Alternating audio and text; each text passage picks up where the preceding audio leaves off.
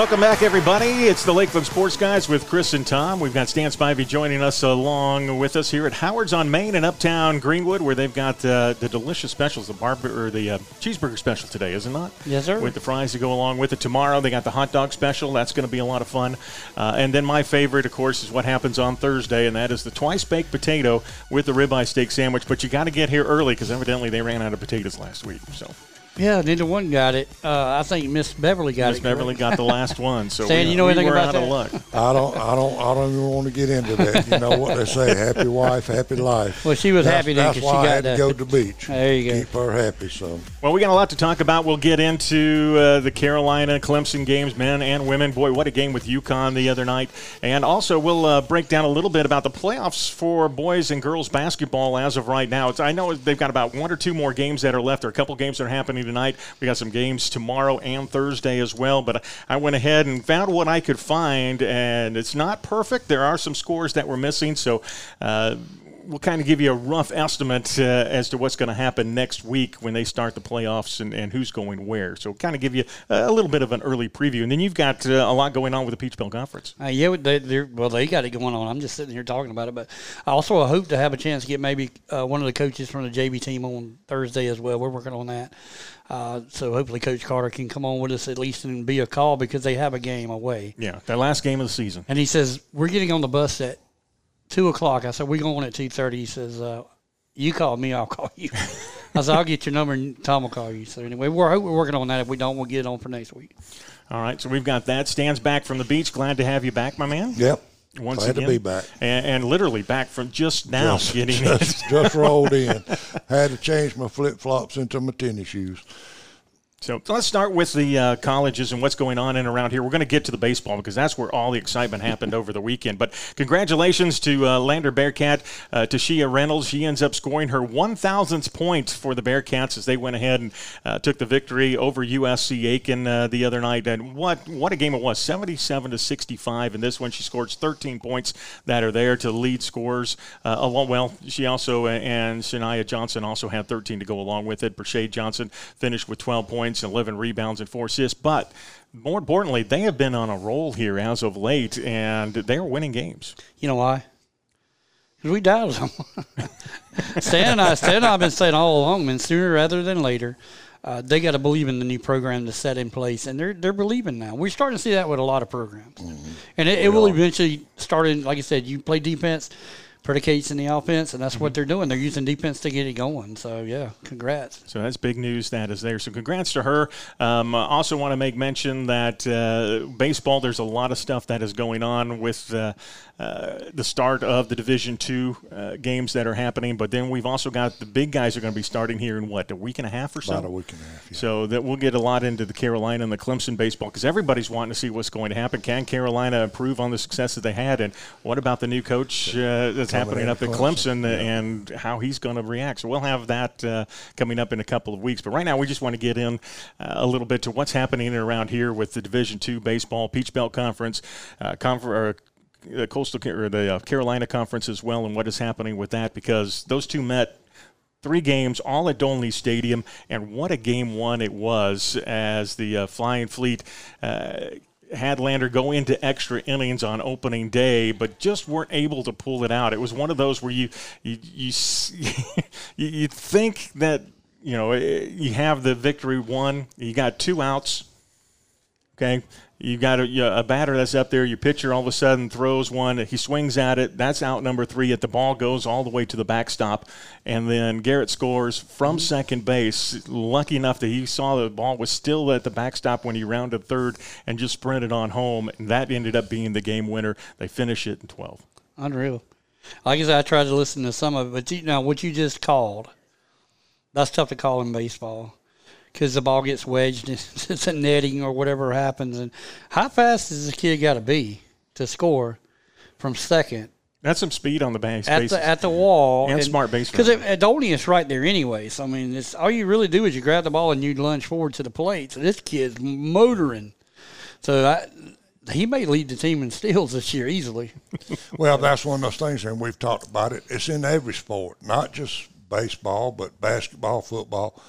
It's the one thing that a lot of these coaches cannot teach, and that is just flat out speed. Just putting them up, picking them up, putting them down, and That's every. Yeah, you're right. That's every sport. That's every sport. I went from Coach Peeler to the rest of those guys at Greenwood. You can't teach the speed, and uh, there again, that's just that's is what that is Yeah. to know. Well, I'm gonna get to third easy, and then by the time he's got to get either slide into third, and you expect a throw down, that the guy's still way back there in the pictures. I don't know what he was doing. I mean, I don't know what he was doing, but he wasn't at the plate evidently, unless that guy just had like 20 seconds of trying to play, you know, trying to find a ball or something. But Well, uh, and they may have he might with two You outs. might have thought it was done with Yeah. the with the Well, with two and outs. nobody saw him running. I mean, Yeah. everything's happening behind Behind you. him. It's not Yeah. in front. You're of you, right. so. and he probably got a huge lead off second with two outs. He's he's digging for. He might have been hitting third before the ball even got by the catcher. Right, well, you're right. Yeah, I mean, because you, like you said, that's just that quick, quick reflex. Mm-hmm. So anyway, that's a huge game and a and a big way to come out of it. Because you remember last year it went the other way. Yeah, well, yeah, I did over there at, at Erskine. That first game went the um, other way. You know, this is the second year in a row though that Erskine's taken taken two. I do believe. I'll go back and check the record on that. But uh, uh, Erskine comes back on on Saturday, doubleheader uh, again at Dolny. They take game number one on Saturday, uh, evening up the records one and one. Take a nine to eight lead in ten innings. Again, two games that go extra, Extra innings. innings. Um, you know, if you're a fan, you're loving the extra extra time you get Free to watch. baseball. It's cold too At out that there, buddy. You got to enjoy it. It was cold. It was it was pretty cool Friday night. So I mean that's and then Saturday as well. But um, like you said, that's that's for how many years now? That's been the ticket for baseball to start the year. I mean, for at mm-hmm. least twenty years they've been playing against it. Well, as long as Landers had a baseball team, that's been who they want to lead the year off with every year is Erskine because it creates that little in town kind of type deal. Even though Erskine's in Due Well, West, it's it's been a rivalry for years. Now Lander has progressed up in classifications and conferences and all, where Erskine has kind of stayed where they were. But it just goes to show you sometimes bigger's not better. Erskine still wants to win every time they play Lander, and Lander wants to win. It's a natural rivalry. What twenty minutes apart? They recruit a lot of the same players.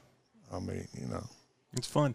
And then the, the the telling story was game number two or game number three, I guess you would say. This the second game of the doubleheader. Erskine comes out in a five-two win in this one, but it was Joe Allegre uh, just dazzling out on the running or uh, on the on the uh, uh, for that evening. Is he went what eleven strikeouts in that one? I think he only walked one, but he did have uh, all both of those runs were earned runs Right. in the process of this. But he was magnificent in facing twenty-five batters. eleven Ks.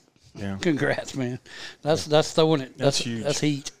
And Lander also had one that signed last week with the Mariners, I believe it was. Uh, was A I thought it was Erskine that, that well, Erskine. Yeah, Erskine that's did, what yeah. I meant. Yeah, Erskine.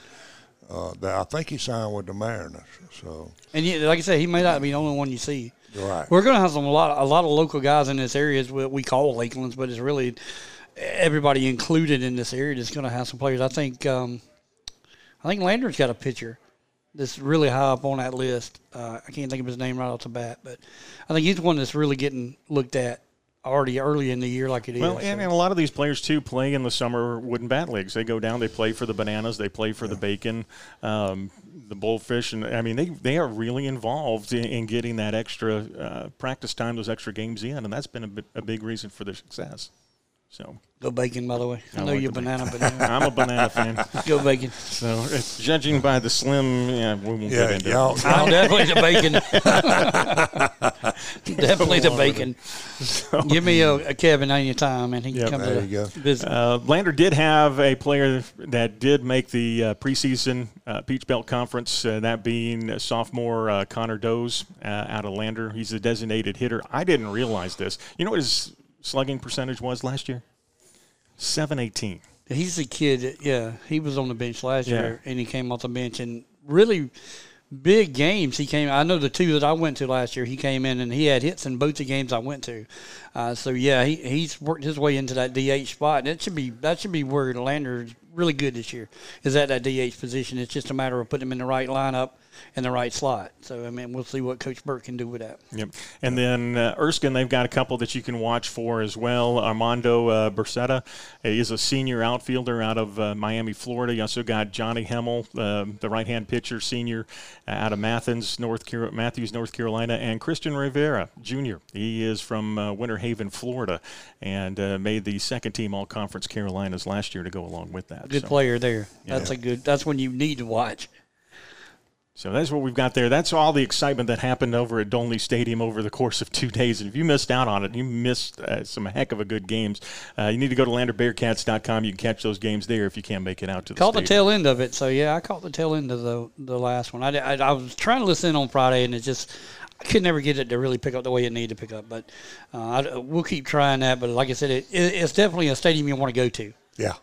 around here, especially because you know we're we're used to like the Carolina Clemson's and everything with the new fields, and I mean this is a beautiful park for baseball. It- beautiful it's part for baseball. Gorgeous. All right, you've got uh, Peach Belt action as well.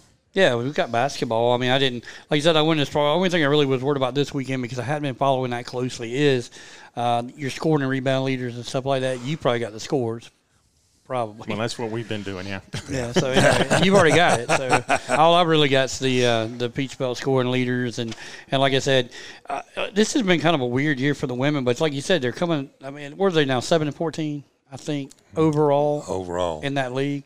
Um, but they're starting to make that turn, and like I said, it's you got several players that, that are doing it. Um, and like I said, um, I was a little bit surprised because the the ones with the with the scoring leaders are not in the top Not in two the or top three. five or ten. Young yeah. Harris has got the leading scorer, who's averaging almost twenty a game, and that's Mackenzie Johnson. I mean, so you got her, and it goes down the list. And here's the name I need for you, and she's a Lander girl, Quadrea Langley is the leading scorer for the Bearcats at 13 a game. But that, they're kind of playing like I guess you would say uh, some of the other teams out there where you have a balanced scoring attack, balance unlike the Gamecock women and, and, and down the road with that. But uh, just really surprising year. And then you got Kylie Sanders, who's got uh, she's leading the team with six rebounds for Lander. Uh, but overall, it's it's a fairly fairly good year. I mean, for men and women. So Awesome. it's exciting times. So awesome. Eh, And the men's leaders, you got those as well? Uh, you get that far. I used to. All right, we'll, we'll get to I- it because the we'll- guys we'll are having a heck of a game as well. We'll circle back to that. when you when you look at, at men's basketball and um, I love what Coach Omar is doing out there. I mean, when we interviewed him when he first came to town, well, he wasn't even in town yet. No, he was still at his house up at Lincoln Memorial uh, to go along with that. But when we interviewed him, I, you and I were both ready to lace up the shoes, get on the court, and play for him. And he has really turned this program around. Uh, it started out slow. What two years ago, but it has built to where it is today, and they are just high flying action. And here's the thing. We, we every time we talk about basketball, we're talking about where you start, where you begin. Um, he had a tough. I mean, he replaced a tough coach too, who had He done did. well here, uh, and actually went on out there. And like I said, it it takes a year or two to get that program the way you want it built, the way your morals are going to be, the way the players are going to react to the coach. And if you don't have it, you don't have it. You can't just go out and create that stability between a brand new coach. The players have to buy into it, and they, they began to really start to buy into this coach. And and I'm telling you, that they're turning it around And what in a matter of a year, they're leading the league in scoring. So that says a lot. Yeah. Matter of fact, they ended up breaking the losing streak. They had a two-game losing streak against Flagler and Young Harris. Um, their losses last week, and then they come back and uh, end up with a big win over USC Aiken on Saturday afternoon, 82 to 68. But they get uh, a fun one on Wednesday. They get to head on down to Augusta, take on Augusta University, number one team in the Peach Belt Conference right now. Number one scorer in that conference too, in Tyshawn Crawford. So that'll be a good matchup for Noah Dunn. And I'm sorry, that's at uh, Finis Horne. It's not. Oh, it is. Yeah. it's so that's a game. Well, we Yeah, never. that's, what we need to look ne- at, guys. They need to be hanging from the rafters in that. We, game. we need to be looking at that one Is a, definitely a spot the Lakeland sports guys go and seek it out that that game because that's going to be a huge game. Um, Both the boys and the girls. and they've got and here's the deal: we're we're at that point now that you need to win. Yeah. Both both women and men's need that win there, um, because like I said, Augusta has lost a couple that I didn't realize, but they lost the last two road games they've been on. They've lost at Aiken and at Clayton State, I believe, and I mean. They've won the last two because they've been at home. And, and like I said, Tyshawn Crawford's the real deal. But he and Noah Dunn going one to one maybe, or Sheffield covering him, or, or uh, trying to cover him. Uh, it's going to be an interesting matchup. And like I said, both of those those guys are scorers anyway, Dunn and Sheffield. So get out there and, and, support this team because this is a big game for Lander. We want to talk about scoring, Stan. When you think about a really high scoring team like Lander is in Peach Belt, you think about one guy just loading the box and, and having 29, 30 a game. It's not like that this year. Noah Dunn and Jared Sheffield, 13 apiece in scoring a game. Right behind them is Jared Cooper and Chandler Lindsay at 11. So you got four guys in double digits you're gonna win a lot of ball games. And that's average. That's not one game yeah. or two games. This is their average for the season. That's incredible, and that's kind of what you want, and that's and, why you got success. And it makes it tough on the the, the opponent because, yeah. unlike with Augusta, you know, you got one guy that you need to kind of put some pressure on to stop him. Atlanta, you say, who do I start? Try to stop first. Okay, if we can't stop him, what are these other three gonna do? Or if we do stop him, what are these other three going to do? Is it just going the guys that were averaging 11, now they're averaging 15? Mm-hmm. Uh oh, we in trouble, guys. They got four people that can score. Well, you know, you kind of think about Augusta with Tyshawn Crawford. That's your star guy. So, yeah. do you run a box and one against him? The problem with that is you got Mikael Arnold, who, who's averaging 17 and 10. Yeah. He's double doubling. Yeah. He's got 17 points, 10 rebounds a game. I don't even know what Crawford's averaging with rebounds. He's probably up there too. But, I mean, so it's a two man team there too. Yeah. But with Lander, you got four guys that four legitimately guys. can give you 15 a game or close to it. Well, and it, but we all have seen this year, and, and on the men's side and the women's side, the defense on uh, these teams that are winning, the defense is their priority. And they, the points come easy off of quality defense. I mean, they're getting some easy layups. They're they're getting the offensive rebounds for easy putbacks. But it's because of the defense that they're playing. It might not be so much the offensive sets that they're running, which they're going to get points off of that too. But a lot of it is just strictly you go out and you play good defense, the points will come. And they will be a lot easier than if we have to bring it up and get into a half court defense offense, which you still have to do, and take time off the clock in somebody, and that's what they're going to have to do Saturday with Augusta. They're going to have to try to limit the number of possessions that Augusta gets. I know we were talking about who was it, Clemson last week, in in one of their games, they had like sixty nine. They had over seventy possessions. Offensive possessions that comes from defense. You don't mm-hmm. get that many right. just playing straight up. Throw the, when the other team scores, throw the ball in, walk down the court. No, you're playing defense. You're getting some quick, easy, in the shot clock. You're getting, you're taking the ball away from the other team, and you're scoring quick. That's the only way you can get that many possessions. I mean, if you scored every time you got 70 possessions, you're scoring 140 points minimum a game and that's not we're not including in the foul shots that they take. You got 70 offensive possessions. Out of that 70 possessions, how many times do you go to the free throw line for easy two shots? That should be guaranteed, but it's hard to find that ninety nine percent free throw shooter. And Landers kind of got that. They they yeah. their offense is off of their defense, mm-hmm. and hence the run and gun that they have. That's it. And, yeah. and here's what if you're three point shooters. If you're right. like I said, if you're a Lander and you don't know what's going on over there, last year you questioned when a new coach come in with what two years ago, three years ago with Omar the same thing's going on on the women's side. They lost a really good basketball coach to Coastal. Great basketball. And coach. you got to get behind and support the coach they got there now because she. I'm telling you, they're starting to make that turn. Mm-hmm. So you're not going to just go right back to the 20 win seasons. Well, that she, but it's going to happen had. quicker than what you think because this girl knows what she's doing. Well, she didn't change a lot. right. That's the key. She, yeah. she she knew Coach Pederson's style of play, offense and defense, and she didn't change a lot. She just had to. If she had two or three different people coming in, which they did because he right. took a couple players, you got new players coming in. You kind of adjust around what they can do, mm-hmm. and that's the same thing you're seeing in Columbia um, and everywhere else where you have a new coach. You just got certain players that you have to wrap yourself around, and well, this guy can give me this, um, and and you go from there. That's why all my Carolina friends are all ready to fire Coach Paris. I'm like, look, man, you got a GG Jackson. He's a one and done anyway. I mean, for the most part. Um, you got to support him, let him see what he can do. And I, I'm impressed with what he's done with, with GG. GG realizes it's a team game. And yeah, you're going to be the only one probably going to that next level.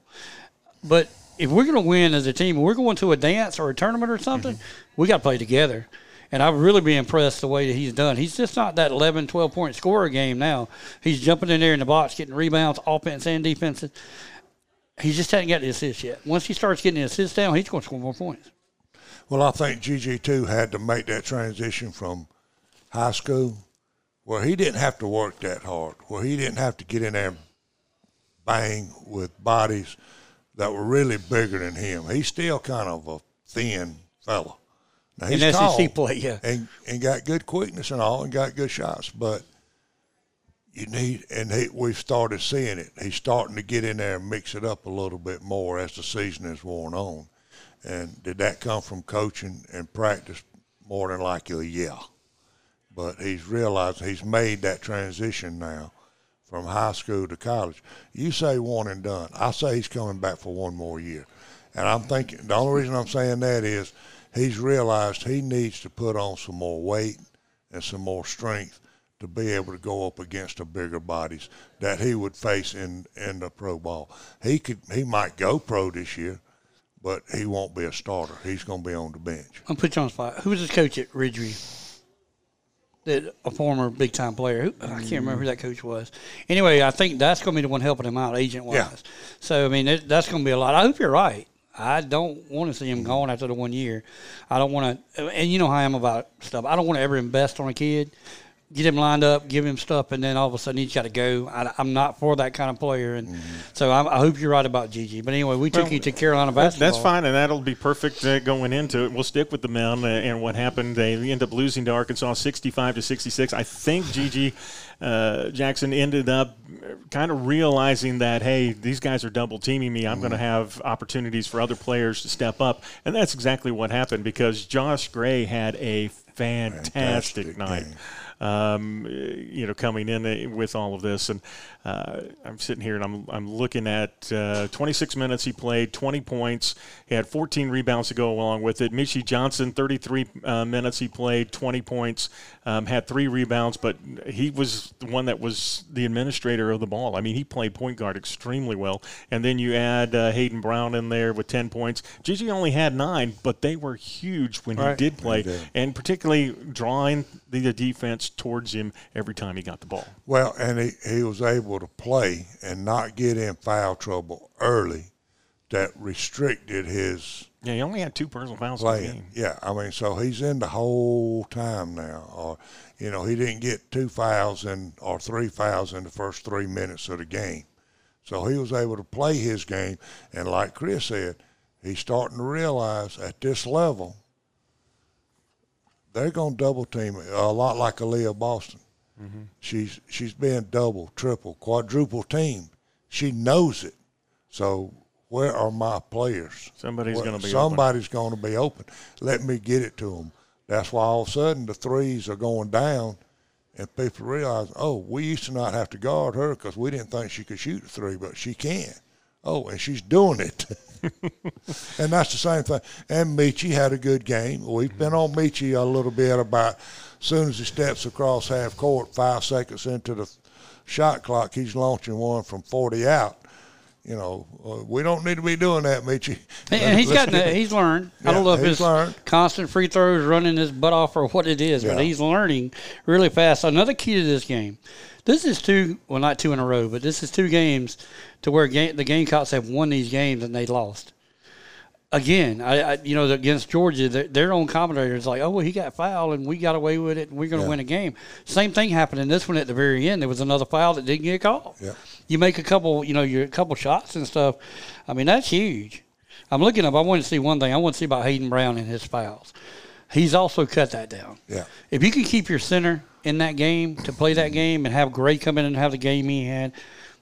So he did have three. So I mean, he usually got three in the first half. Yeah, three in the whole game. So, I, and I want I want to mention something because it's been discussed for two years now. As a fan of college basketball, I think one of the things I love about the women's game is they play four quarters. They're they're talking about reinstituting that and going back to a four quarter system instead of a half of basketball. I just want to know your take on that because they were talking about it in the men's game uh, with uh, what game was it? Um, who's been number one for Purdue game, at which they lost that game. Well, the only the, the, the one thing I would say about it, and I I would be for it, but I think we need to play instead of playing ten minute quarters on the men's side. Let's maybe play twelve. yeah, You know, add two more to it. Um, the twenty minute half that that's okay, and that and that where more strategy comes in. When am I going to use my timeouts? But then they get the built in at the four minute mark, at the ten minute mark, at the, they know they're going to get timeouts for TVs. Well, it's, if we go to twelve minute quarters, uh, maybe we're not going to have so many TV timeouts, and so you know we're going to get to play. Well, PJ Hall still had a great uh, game for Clemson. Um, that was up But there. Clemson lost the one game They- that they needed to they win. lost- they we, lost we a actually couple call that. That was one Yeah. they really need to win. Yeah, Yeah. and uh, they needed to beat Miami as well. 78-74 it came down uh, again. They, they didn't lead at all the second half. No. Miami basically opened it up uh, after a 35-35 tie at half and never looked back from there uh, in the regard. But they got Tyler Hunter uh, or Hunter Tyson back involved with Yeah. the offense once again, yeah. and he showed back up, so that was huge. Well, and that, but that was one game. You know, you kept waiting on Clemson to to make that comeback to get the lead, and then we all knew it was going to be a close ball game. It'd be a two point ball mm-hmm. game at the end of the game. We wanted Clemson to win. Clemson needed to win that one, especially because what happened at some other games that took place. The Boston College game should have never happened that way. But That's the one that hurt. should- It shouldn't, but it did. I mean, and now what is it? Clemson and Miami are tied for first, I think. Mm-hmm. But And this was a home game you but, need to win. But Miami holds the tiebreaker. yeah. Yeah. Why do they you hold don't the tiebreaker? Mm-hmm. They beat you at home, which never should have happened. It's the only time you, know. play them too. You don't have to Yeah, play them. you don't you don't get another chance. Now you got to hope for somebody to come in and beat them, and you can keep winning. Here was that, a, and that there was some talk the other day. Some idiot on one of these other networks that was talking about, you know, this is going to be terrible. Because the number one team in the ACC talking about Clemson mm-hmm. might not even make the big dance because of the few losses that they have. and I'm like, dude, wait a minute. Hey, I don't know. I'm gonna go that far with it. I'm not either. I mean, yeah, Duke and Nath, Duke and North Carolina, and neither one of them are ranked, and they're playing, and they're, you know, when was the last time that happened? You know, that neither They one may of not them even are make the dance. Yeah. yeah, Here's the team. Here's what blew my mind. Jim Jim Larranaga is a great basketball coach at Miami. We know that. Him and Brad Brownell's had some really good things. You know what happened in this game? This one of the first times that I've seen in a while. You had all five starters in double digits for Miami, mm-hmm. and Wong, who was their leading scorer, hands down, he had the least. He had like 14. You had these other starters step up, and then, like I said, PJ had a great game, 19 points. I mean, I, every time that kid plays, he and Hunter Tyson, I, I'm just impressed with with this Clemson team. I know that I'm a Gamecock talking Clemson sports, but you got to give Brownell his due. And I mean, like I said, their next big game, B Rad will be at that one too. I'm starting to think B Rad needs to stay in Greenwood. It's- he's bringing them down, huh? But the other thing with Miami, though, in the second half was the fact of the three-point shooting. That I mean, uh, the hole must have been four feet wide for them Yeah. when every time they looked at it from behind, and they were shooting, uh, you know, well beyond the arc. It wasn't Meechie Johnson range, but it was. It was it was close. Yeah. Yeah. Um, when you look at Jordan Miller and what he was doing, uh, Nigel Pack was uh, almost perfect uh, in his free throws, but two of seven. Um, he uh, you know put up the most, but the most deadly three point shooter they had was Jordan Miller. Exactly. Now, when's this? Uh, I'm looking at it here. No, on Saturday. Um, that's going to be the game where they go to Chapel Hill. They never won up there. Brownell, I'm telling you, he's still got to be licking his lips. Hubert Davis has not got this team playing that great of basketball.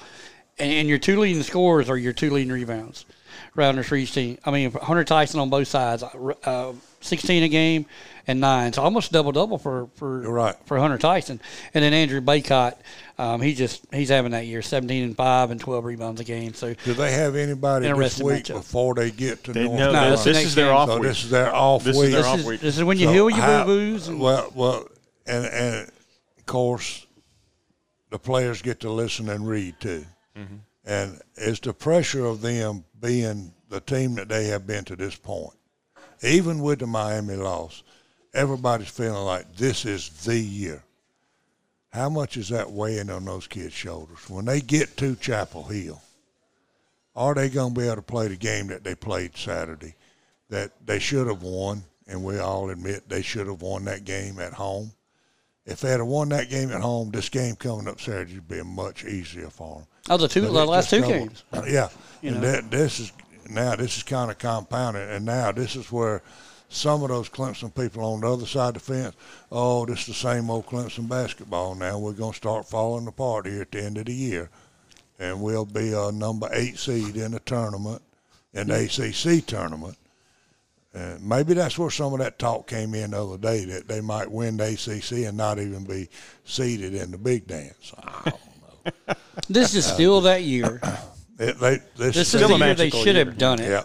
Or and if they don't, it's it's on it's on them. And then all the ones that are against Brad Brownell, they can come at me and say, "I told you so. I told you so." I guess I got to look at it like that. But this is still a really good basketball team. It is a great And I, I'm telling y'all, I am not going to be shocked if you if you get an ESPN alert and, Nor- and North Carolina's down. Who won the Duke game Saturday night? Duke North Carolina game. Do you, do you, have you got it? I, I didn't have. I, I was I never even. I never even looked at it, and I just had North Carolina on here, which is silly. But um, but but the thing about Clemson, Clemson has played through adversity this year, won a lot of ball games with some of their key players sitting on the bench, even at the first of the year, and then they got those people back. Then they lost some other people, you know, and now they're starting to get those people back. But they've won now what 17, 18 ball games and hadn't lost but like five. So they're they're still in the hunt, but we can't afford any more losses. Here's the key, and this has been a problem for North Carolina all year, putting it in the hoop. Mm-hmm. They lose again to a Duke team that's really not that good, No. and they lost. Yeah, I think that game was at home. No, it was at Duke. It's Never mind. Duke. It was Yeah, at Duke. It's with the crazies. 63-57, but still, you're only putting 57 points on the board. You're struggling as your North Carolina Yeah. team. And I can tell you, you score 57 Saturday, you might get double dip. You dip. gonna get beat. Yeah. I'm telling you, Yeah. Clemson can put the points on the Because board. Clemson's averaging seventy something, wasn't it? Seventy eight something. I think like they're- that, They're, they're I averaging think. 71, They're, uh, 72. It's, it's Yeah. the lower 70s. The thing is, though, Duke is primarily a three point shooting team. They are they rarely go underneath. Uh, And they although they got two good big guys that are that are under there that they can go to. Yeah, Shires is that kind of coach, man. He he was being a guard, man. He, but there again, that's another thing about Duke. They play defense. Yeah. Hubert Davis can't get his players into that. I, and I tell you what, I'd like to have seen. I'm glad GG came to Carolina as a Gamecock, the the Carolina as Gamecocks. Um, he was committed to North Carolina. How much did that hurt Hubert Davis and that team when he just kind of turned his back on North Carolina and they had spent all that time recruiting and they they lost a lot of time to go out and try to find another player of that caliber. Because by that time he had already committed to another team, I'm sure. Whoever they had number two, he had committed to another team, maybe even a Maryland. Well, the, the bigger concern to me, if I'm a North Carolina guy, is what did GG see that late in the recruiting process that made him change his mind? All right. When Frank- well, it wasn't until after Frank left that he said, right. okay. Frank's left. He's gone. I think that's the key. and, and Paris is coming in. Did you even know Paris? Did he even know where he came from? Did he know what style of ball he played? Well, probably didn't until Carolina picked up the phone and said, "This is going to be our coach, and you know we want you to talk to him." I'll see if I can get GG on the phone. But I think I think GG's the kind of player, and his coach at Ridgeview is the kind of coach. They knew who Lamont Paris was. Yeah. I even knew who Lamont Paris was because Right. Chattanooga made the dance two years in a row. Right. If you're a player, that's what they look for. That Yeah. dance, being able to go to that dance. Um, and that's one thing they look at, and they say a new coach coming in, new style of play, new system. I'm gonna fit right in here because they need a leading scorer. Frank took one player and the other one's transferred out. And I mean, I, I feel sure he knew who Lamont Paris was. But the, as for the Tigers, this is this is another game, and now you are the must-win game. But and I think the players are going to be like, you know what? You're right. They're going to have a lot of bullets bulletin board material, but that's good because I'm going to tell you why. Hunter Tyson and the rest of those guys are like, you know what? We can do something no other team's ever done. Yeah. And we'll be, uh, we'll leave our legacy, especially PJ Hall, Tyson, uh, and the rest of this team. Brevin Galloway, is he going to be 100 percent for this game? He played the other night, so we'll see. He played sparingly the other night, which was a generous I, way of describing couldn't- I would imagine they'll play him sparingly again. Well, they got a whole week off. 'cause They do, and that's what I say. Now's Yeah. when you get your boo boos healed up best you can. But I look for a big game. I mean, I, I- I mean, we don't ever do basketball, but I'm looking at probably like a 83 70 game on the road. I, I think it it could get that bad for North Carolina and Hubert Davis because you're right. They they want to shoot the three so bad, and they don't have the players. And Duke showed them the other night. You don't have the three point shooters. You Well, I think don't. if, if Brownell comes out and plays defense for the all two halves, all forty minutes, they're not going. to If if North Carolina scores sixty, they'll be lucky. but at the same time, Clemson can't afford to miss the easy buckets, the easy layups, the the easy putbacks when they get an offensive rebound. Be able to stick the ball in the hole take control of what you can take control of, and they know they can dominate in the in the paint, and just make it happen. Bacot's a big dude inside, man, and I and I think that's key. What you just said is key.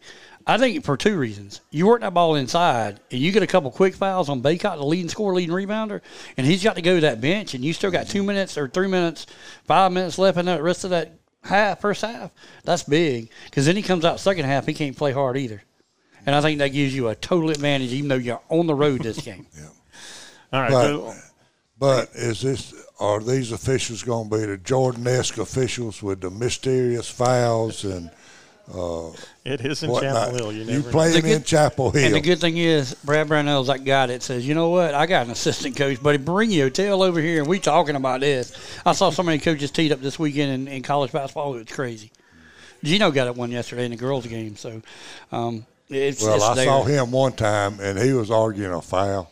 And at first one, I, you know, okay, it could have been, but then when they showed the replay, it wasn't that the girl got her with her arms or anything like hands or anything. It was her lower body. Mm-hmm. She was pushing her with her lower body. Geno went berserk. I mean, the, the assistant coaches had to have two assistant coaches, and he was already at half court. He already had the tech anyway because he had Yeah. in his mind he needed Yeah, that. he- yeah, he Coaches needed- know when they need to get Yeah. that technical foul. I, I'm telling you, they know exactly what time to do it. The players know they're going to do it, and the ref knows because it's a matter of boom. I know that from Coach Pratt. We're here at Howard's on Main. We invite you to come on by. Enjoy some of the great paninis they've got here. They've got the uh, pepperoni pizza panini, which is pretty good. The hot roast beef. The workday holiday is a, a favorite of mine. If you like uh, sourdough bread, honey mustard, jack cheese uh, with the turkey to go along with it, pretty good. Cuban is a lot of. Dancing uh, taste bud sensations there as well, and the spicy salami to go along with it are just uh, a few of the paninis that they have here at Howard's on Main. Howard, now you know who to do your commercials for you because me and Tom Carroll, we were good at the food game, We- we the work industry. But like I said, he has specials every day. I know what Tuesday's hot dog, which is is, Like is good. hot hot dogs. Um, so that's a good. And then you know we know The Thursday and cheeseburger wraps on today, Monday. yeah. and he'll even throw one on a bun. If you don't want to wrap, Yeah. if you're trying not to be healthy like me, he'll throw it on a bun for you. Yeah. You don't have to get the wrap. and like I said, get that. I, here's one thing that you don't realize, and it may be because you're from. I consider you're a northerner, but you're really Well, from you can- Sumter. yeah, but yeah. his pimento cheese on that burger.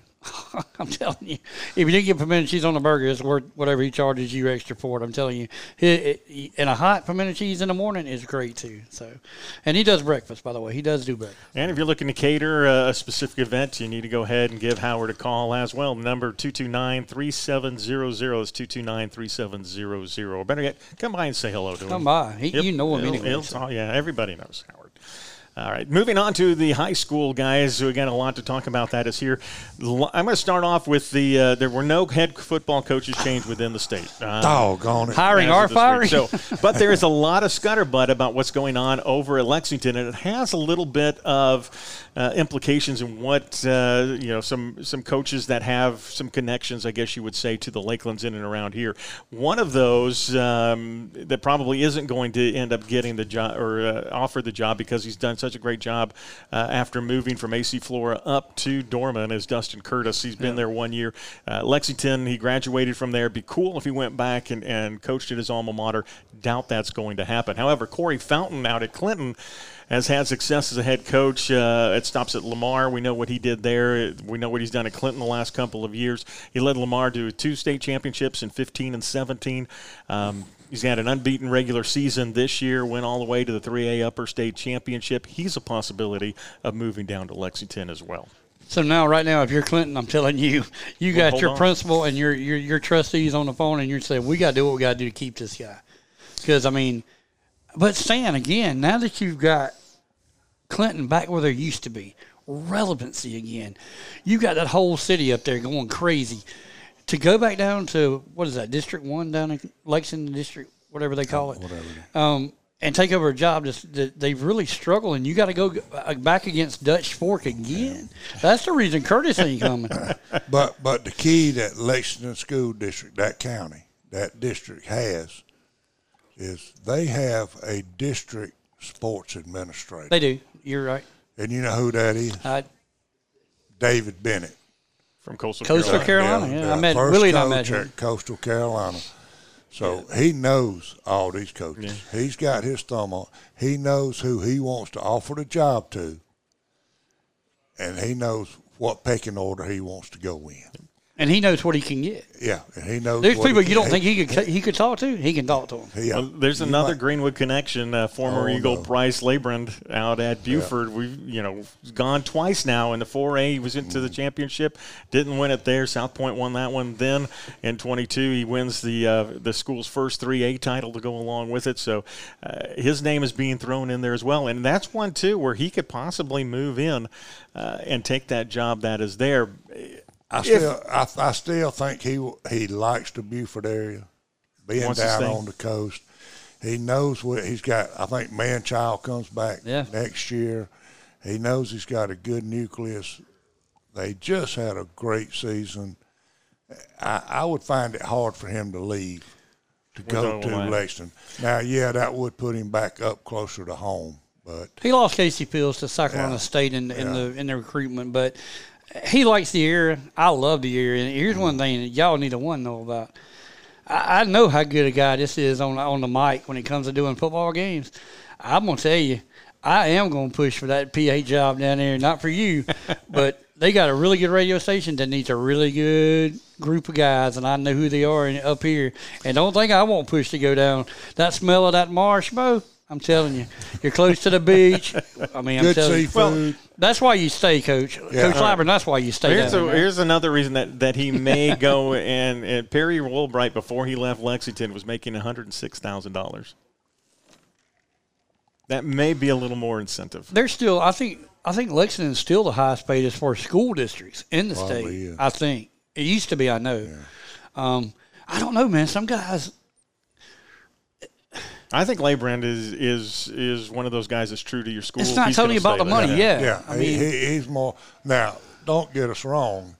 He's not down there making chump change at Beaufort. and it's higher. I, co- I, he, you say, well, he was making 106, 108. Well, Lybrand, the new con, you know, all teachers and coaches are on a one-year contract. Mm-hmm. He just won a state championship. He can demand more money and get it probably because those people want that attention. Mm-hmm. They want to be recognized in the state, and this is the way to do it. Here's the key about this deal, and like I said, I'm in Beaufort all the time. I'm gonna be going back sometime this week, coming probably.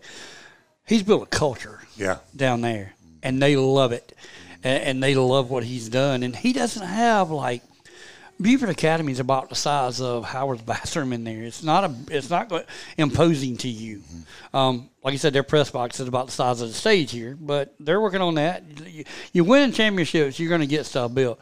I think you're right. I think the whole deal comes down to the fact that you know what I promised you.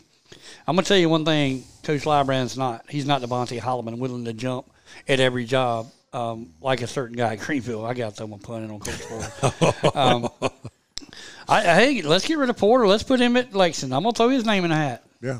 I guarantee you, he's put his name in there. Oh, I was sure if he, because if he could, that's a lot higher paying job than what he's got at Greenville. I would almost guarantee you. Yeah. almost, and better facilities too. Yeah. Because I've ridden by Lexington, um, and they have really done a lot of stuff down there that wasn't there when, when we were playing the Lexingtons back in the in the '80s when I was at Greenwood.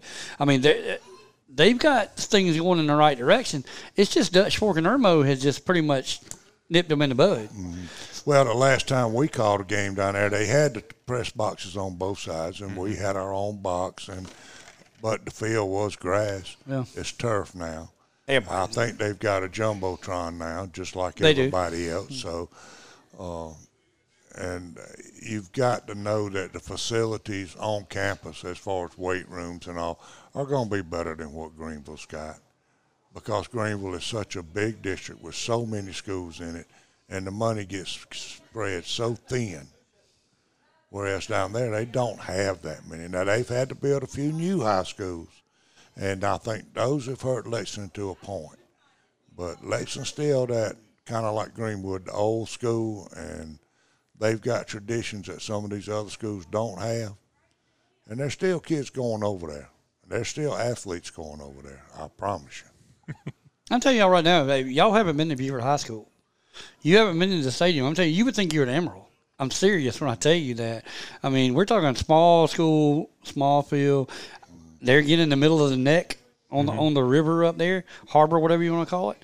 And I, um, I think that would in itself. I mean, like you say, I, I really think Lybrand's more of like you say, he's dedicated to it. He appreciates the jobs, and I'm going to take his name out of the pot and put Coach Porter in the pot. So. I like that. I do too. All right, turning it around ball. Uh, we'll start with the JV. Greenwood's JV got a little chance to go a little dancing on Friday night. 42 to 22, big win over Berea uh, in this one. And uh, when you look at their leading score, Davis has just dominated. He had 10 points. Uh, Pettigrew had nine. Nichols had eight. And best of all, they held Berea scoreless in the fourth quarter. 14 That's nothing. hard to do. We love this team right here, by the way. That's hard to do at any level. Coach Cotta. Yep. So they, they had a chance. Hopefully, we can get him on. on I'm working. yeah, we're working on it. Go with that. As for the varsity team, they fell to Berea on the road uh, in this one. Sophomore C.J. Terrell had 13 points. Uh, senior Khalik Williams added 11. Um, Greenwood falls to three and five right now in region, and the Eagles are back in action, of course, against Westside uh, tomorrow at 7:30. And when you look at, at breaking down the playoffs and what's going to happen as of next week, we kind of went through and and trying to find out uh, where they may end up going. We've been hearing all along that uh, the Eagles are probably going to have to go down, take on uh, North Augusta and the Yellow Jackets down, down, down there. But right now, leading the, the region is Greenville. Even though Westside just beat them, Greenville has the tiebreaker in that one. So one is Greenville, two is Westside, Berea is third, Greenwood holds in at number four, but Pickens and Easley are right there, or Pickens is right behind them at two and six, and Easley's at one and seven. So Greenwood really needs to have a good game against Westside tomorrow night, and, and then they've also got a game against Easley coming up on Thursday night. Those are both must wins, both of those at the nest. And that's big. And the last time they played Westside at Westside, it was only like was a six point loss. Yeah. So, and that was at Westside. The thing about you got to look at who Berea has to play too. And Berea just won against Greenwood, so yeah. So you know Berea, I think they still had Greenville a game with Greenville to play. I think. And I think they've I got a game. Yeah, they've got a game with Greenville left. Yeah. So, So, that's tomorrow night. You know that, that that'll help too. yeah yeah we just we So- take care of business. So as of right now, Greenville will host either Aiken or South Aiken. Um, West Side will host either South Aiken or Aiken. You got Berea taking on and going on the road to Midland Valley, and Greenwood on the road at North Augusta is where they stand as of right now. And I can promise y'all, We definitely want to go to Midland Valley because I don't know if you can get in down there. They still got the ticket Augusta. things at North Augusta, where, I- which is silly, and I don't know what's going on down there. But anyway, the whole CSRA is in an uproar, as you've seen. Uh, you got people that can't even see their kids play for some reason, and it happened at Abbeville the other week. I heard on a cheer competition or something that er, that that they didn't let them in at Abbeville, and this lady said my daughter's last game of, as a cheerleader at Abbeville, and we couldn't get in the game. So I thought it was my ten over here. All right, uh, for and, and we'll get into the girls' side of it as well. Emerald uh, looks like they're going to make the playoffs as of right now. Clinton leads uh, Region Four and Three A.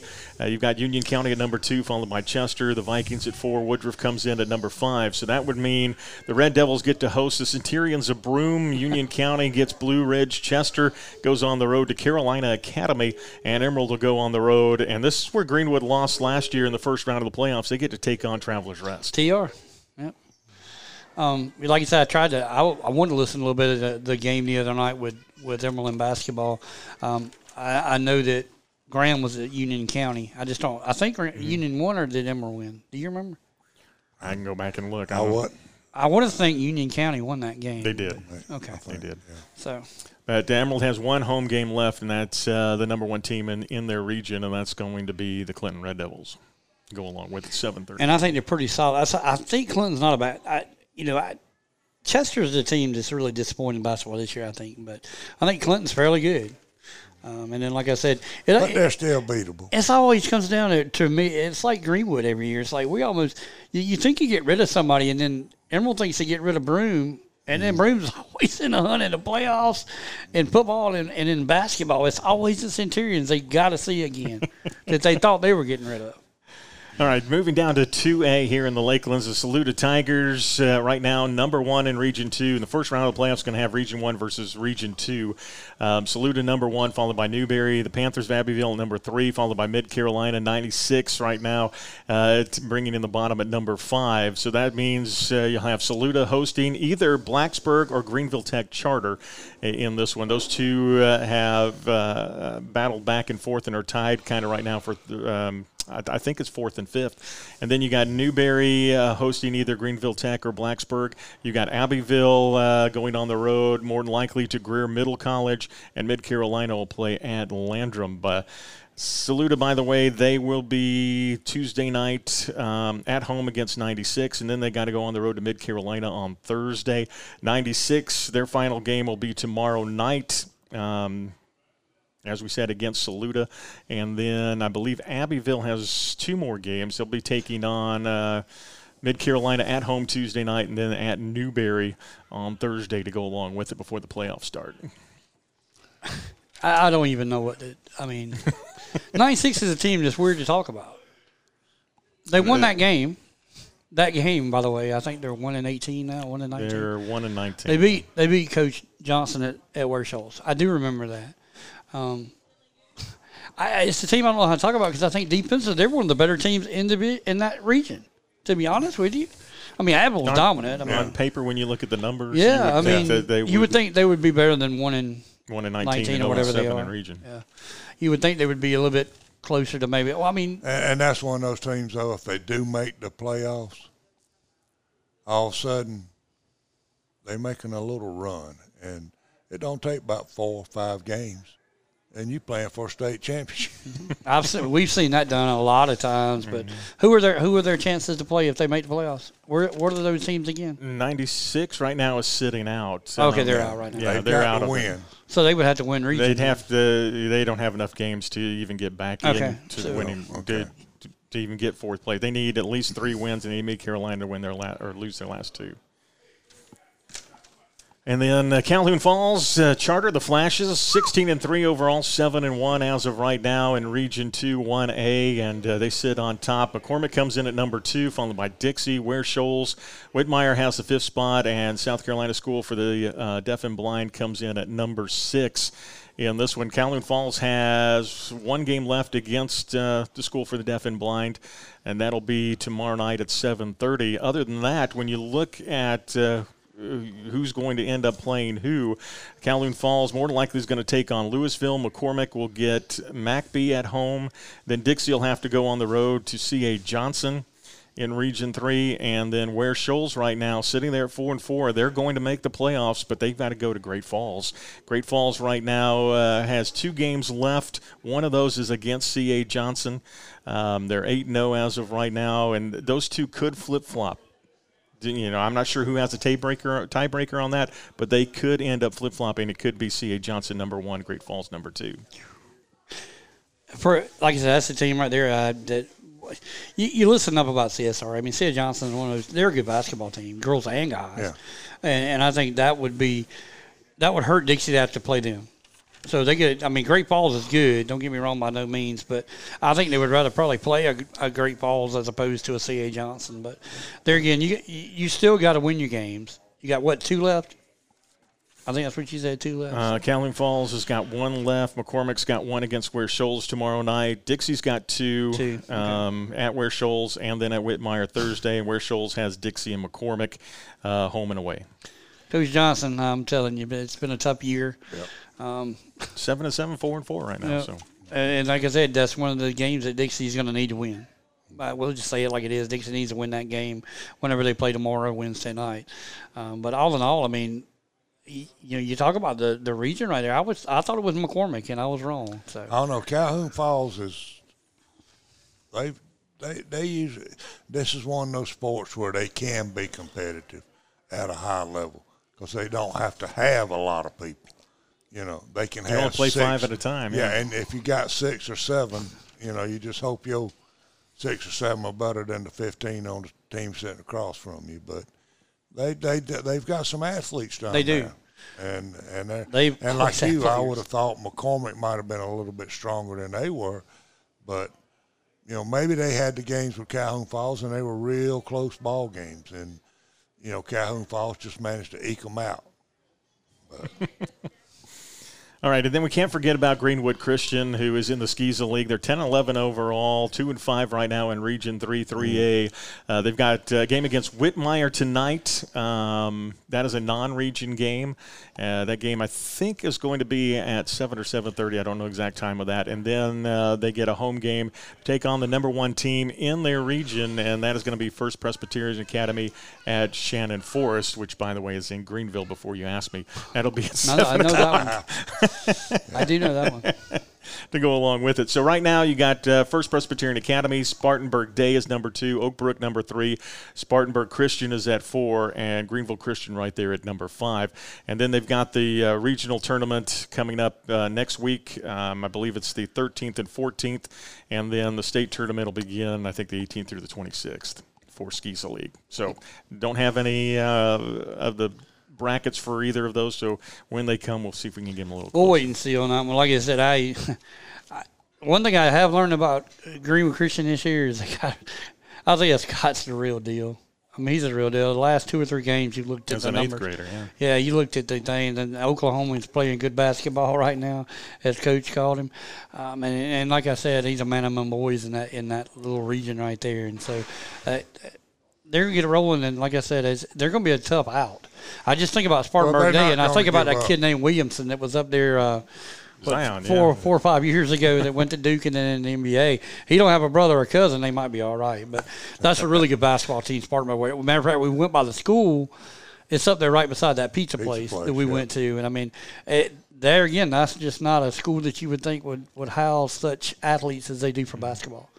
Really good coach. Yep. And their girls for Greenwood Christian right now are the real deal. 17 and 1 right now, 6 and 1 in region play. Their only loss in region is to the first place First Presbyterian at Sherwin Forest, uh, who is 6 and 0 as of right now. The girls, by the way, are sitting at number 2, followed by Spartanburg Christian, Oakbrook Prep, and Spartanburg Day at number 5. Um, the girls have two games left. Uh, we made, made mention of them with the boys. They've got Whitmire and then, of course, First Press. Both of those, uh, you know, non-region and then the first place uh, for that. Are so they they playing? Are they playing first prayers at home? They are at home this time. So that they might at home this time. they got beat on the road. Maybe they can pull out the win and then we'll see where it goes with the tiebreaker because that's, that's when you're going to start looking at a lot of different stuff. Yep. And then the girls uh, of Calhoun Falls again in the rankings once again here in Region 2 1A, 13 and 4 overall, 9 and 0 in region play.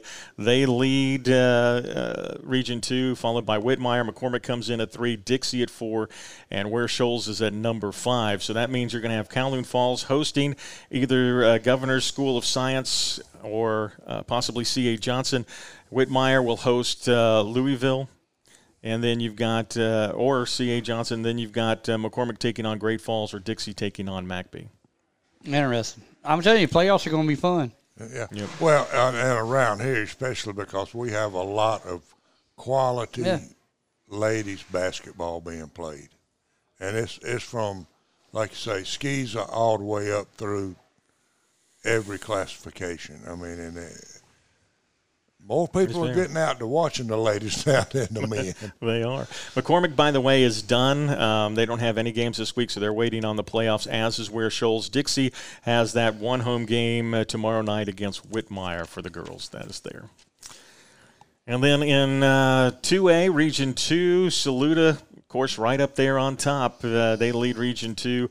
They'll take. They got Mid Carolina at number two, followed by 96 is third, Abbeville fourth, and Newberry comes in at fifth. In the playoffs first round, Region Two will take on Region One. So you'll have Saluda hosting Liberty. Mid Carolina hosting Greer Middle College. 96 will be on the road at Landrum. And the Panthers, uh, they'll get a chance to go back up to Blacksburg. Uh, some of them, those football players that are playing both sports, will get a double shot of what's going on up there in Blacksburg. Yep, they get another shot. um, for that. 96 girls, 9 and 6, 4 and 3 overall. They'll be at Saluda tomorrow night. Abbeville has two games left. Uh, they'll be at home tomorrow against Mid Carolina and home against Newberry on Thursday. So we've got that there. And then congrats to the uh, Lady uh, Vikings, Emerald Girls, 18 and 2, 7 and 0 overall. They are region champs once again. They go undefeated in region play. They still have to play Clinton though tomorrow night, so hopefully they'll knock on wood. I didn't just jinx them, but uh, we'll see what happens. Uh, region four will take on Region three, so you'll have Emerald hosting Broome as of right now. The way things sit, Woodruff will take on Chapman. The Red Devils of Clinton will be on the road at Travelers Rest and Union County or Chester. I'm not sure which out of Region 4 because those two right now are 0 5 and they play each other. One of them's got to have a win, and uh, that'll be at Blue Ridge. So we'll see how that turns out. But that's kind of a toss up as of right now. Good deal. And then finally get to the Greenwood Eagles uh, and the Lady Eagles, 8 and 15 overall in Region 1 uh, 4A. They're coming out of that region. Pickens has the number one seed, followed by Easley, Westside, and Greenville. Greenwood is number five, and Berea is number six. So, as it stands right now, pending uh, something happens differently, uh, you're more than likely going to see Pickens hosting Midland Valley. Easley will host Airport, Westside, or Greenville will be at Aiken, and either Greenville or Westside will be at North Augusta. Does Greenwood have any possibility of getting in there? No. Um, Greenville and Westside right now are four and four in region okay. play. Greenwood right now is at one and six. Okay. So they they uh, they will be out of it as right now. Yep. So kind of unique, kind of a, a sneak peek yeah. into the what's going to happen next week. We'll find out over the weekend where. Well, I imagine we'll know Friday where everybody's going to end up going, if not Thursday night. Yeah. Cool beans. With all of that. Uh, turning your attention towards a little bit of wrestling, Greenwood went on the road up to Northwestern this past Saturday. They won easily uh, over Aiken, but then they took on a Northwestern team that was just as good as they were. And this one was close. I mean, one or two matches could have made the difference. 37 33, the final. Um, and Northwestern ends up advancing into the next round. That was a close match. Again, Greenwood's on the road to Northwestern. I'm still wanting Northwestern to come to Greenwood for some of these competitions. it's just the luck of the draw and how the brackets right, I uh, understand went all, this year. I understand I mean, all that. You know, and then it seems the years that that they do have to come over this this way, they're they're not in the right. You know, they're yeah, not there, or they have to go to Greenville or somewhere else. Yeah. I kind of like what you're saying because it all goes back to Jerome. So, you know, he's a little bit better doing a little bit of job with the brackets and everything. So. And congrats to 96 as well. They won both their matches. They'll be playing again tonight. They'll be wrestling uh, as well. And we'll see uh, Jones Dove, Ryans Jones, uh, Sharkway uh, Caldwell, uh, Carter Patterson. We'll see how those guys do again uh, as they get a chance to advance here towards. I think it's, I'll have to look at the bracket. But the upper state's coming up, or I think on Wednesday, if I'm not mistaken. And those guys have got the fan base because, like you said, the basketball's not playing so well in their wrestling. Oh yeah. So that always helps. And that helps the te- that helps the school. Think about yeah. it. Basketball team's down a little bit. Well, we got a wrestling team. Come support. Mm-hmm. So really cool. I, I wanted B Red real quick, but he's in that back here behind me. I think he knows I want to talk to him about something. But I got one other thing for breaking news. Um, P- uh, Pebble Beach was this week. Great tournament. Ben Martin had a great tournament. Our own local guy. He finished his ten under. I'm not going to tell you what he won because all his buddies been wanting side bets. I lost a while back from him. But uh, Justin Rose snapped a four year drought on the PGA Tour, and he wins Pebble Beach today. So if you remember, Justin Rose won the gold in the Olympics. Be ready, don't run off. Uh, I need to talk to you. Uh, I had a call, and I, I, think we figured out the problem at Clemson.